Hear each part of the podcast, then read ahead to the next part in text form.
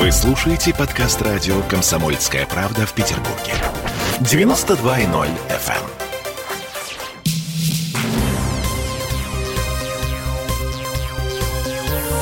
Темы дня.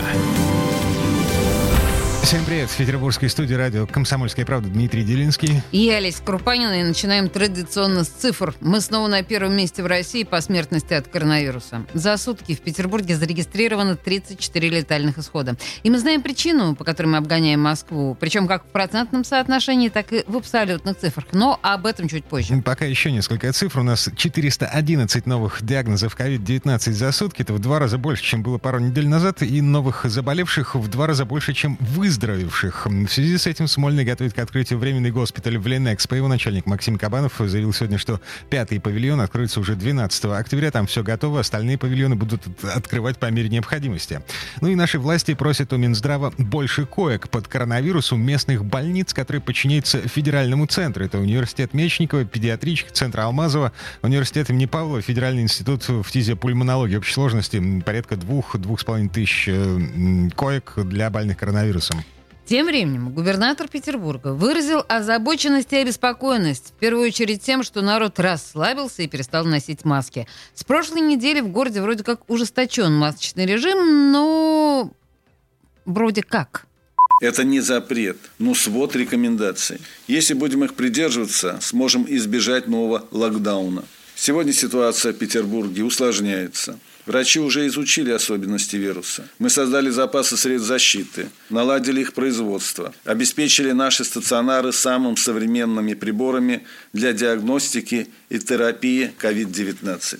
К концу прошлой недели у нас были развернуты 4640 коек под коронавирус и внебольничную пневмонию. За три дня Петербург сможет удвоить это количество. Поэтому на данном этапе мы ограничиваемся рекомендациями и ужесточаем контроль за соблюдением введенных мер профилактики. По возможности гражданам 65 лет и старше не стоит покидать дома без крайней необходимости. Мы предложили работодателям перевести на удаленную работу всех, кто не участвует в обеспечении жизнедеятельности предприятий и организаций. Те, кто задействован в производственном процессе, должны носить индивидуальные средства защиты. Хочу поблагодарить всех, кто ответственно и с пониманием относится к этим мерам. Нужно добиться максимального использования средств защиты во всех видах транспорта, а также на остановках, в магазинах и в других общественных местах. Обращаю особое внимание владельцев магазинов и предприятий бытового обслуживания. За отсутствие у покупателей и посетителей средств защиты, за несоблюдениями социальной дистанции в торговых залах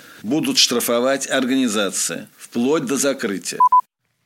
Мы тут спорили, пока слушали Беглова, э, по поводу того, э, в чем пытается нас убедить власти. В том, что мы виноваты или э, в том, что, ну, как бы власть не дорабатывает. Мое личное мнение, ну, не сломает меня надеть маску, когда я захожу в метро. Ну, я восхищаюсь и всем своим будет мужеством. легче от этого, ну, ну ты понимаешь? Да, и все на самом деле будут, э, как называется, чувствовать себя более защищенными, если Дима в маске. Ну, согласитесь, Дима в маске это лучше, чем Дима без маски. А, на всякий случай, для обычных людей отсутствие маски в общественном транспорте, например, может обернуться штрафом в 4 тысячи рублей, а для некоторых особо одаренных до 30 тысяч. Но за 4 месяца действия масочного режима эти штрафы применялись, ну, едва ли сотню раз. В большинстве случаев все дело ограничивается предупреждениями. То есть не людоедская у нас власть, ты понимаешь? Совершенно не людоедская. Я согласна совершенно с этим, да, конечно. И еще один вопрос, который сейчас стоит перед Смольным. Э, переводить ли школы на удаленку? Или распускать детей на каникулы досрочно? Вот что заявила по этому поводу вице-губернатор Ирина Потехина в интервью телеканалу «Санкт-Петербург». До каникул остается три недели. Э, если ситуация начнет развиваться стремительно, возможно, мы уйдем на каникулы чуточку пораньше. Но пока ситуация не предвещает такого развития событий. На всякий случай напомню, в Петербурге каникулы в большинстве школ по плану начнутся 26 октября. В Москве уже решено, что дети выйдут э, на каникулы на неделю раньше. В Петербурге, ну, вы слышали, пока такого решения не принято и нет предпосылок для того, чтобы оно было принято.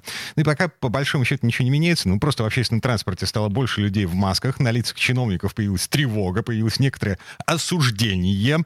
Нас с тобой, Дима, меня, который не носит маски. А все потому, что важно, я цитирую, э, цитирую заявление Беглова. Важно попытаться сохранить плановую медицинскую помощь и нормальную работу экономики, потому что если мы, э, ну, тупо не будем носить маски, мы будем чаще заболевать, э, чаще заболевать, больше нагрузка на... Власти, в конце концов, будут вынуждены ввести локдаун. Бедные маленькие власти. Теперь...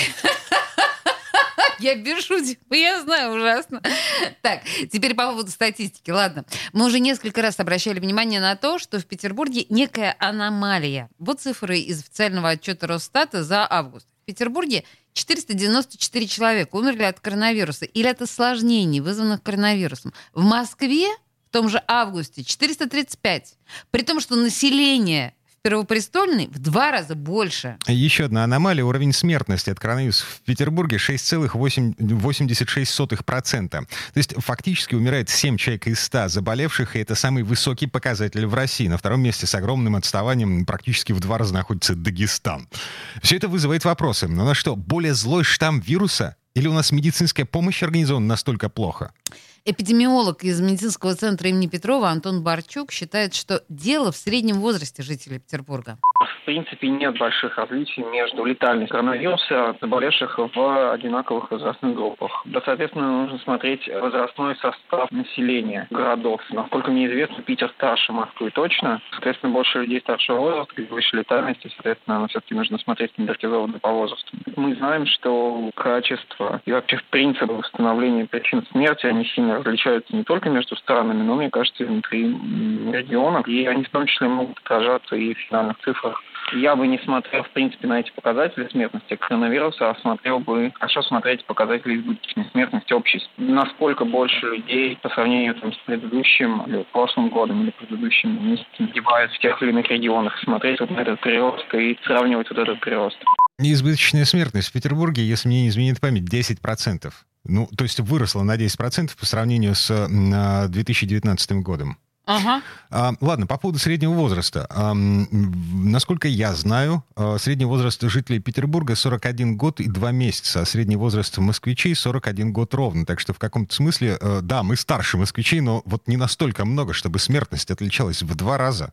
Слушай, ну, может быть, там у экспертов математика какая-то своя, хотя действительно это выглядит не очень убедительно. А, два, два месяца. Да, может быть, я что-то не понимаю. Да, я тоже, похоже, не понимаю. А вот еще один эксперт, патологоанатом и специалист по вирусным инфекциям Всеволод Цинзерлинг. Он считает, что причина наших пугающих рекордов в разнице подходов к постановке посмертного диагноза несмотря на то, что существуют клинические рекомендации по формулировке диагноза и кодированию умерших, они не дают четкого, абсолютно четкого ответа во многих сложных наблюдениях. И поэтому я не исключу, что диагноз ковида ставится, ну вот комиссии комитета по здравоохранению более, ну что ли, смело, более широко, чем аналогичные комиссии в Москве. Поймите, что элементы субъективизма, особенно когда сложная коморбидная патология есть. Э, в переводе на русский это означает, что наши врачи, э, ну, в общем, ставят на отмуж диагноз COVID-19. Ну, более смело, как сказал Цинзерван, да. А, Цинзерлинг. Цинзерлинг, господи.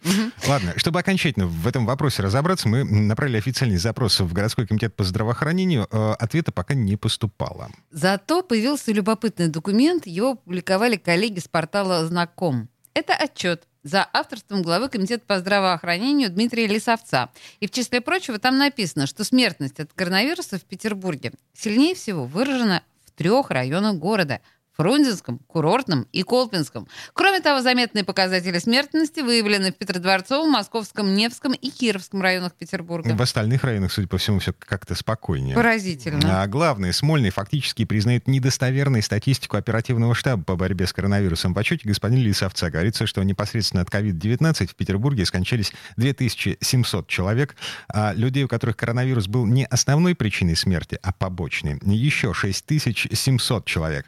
Однако в ежедневной статистике оперштаба по состоянию на 6 октября в Петербурге значится всего 3107 умерших от коронавируса.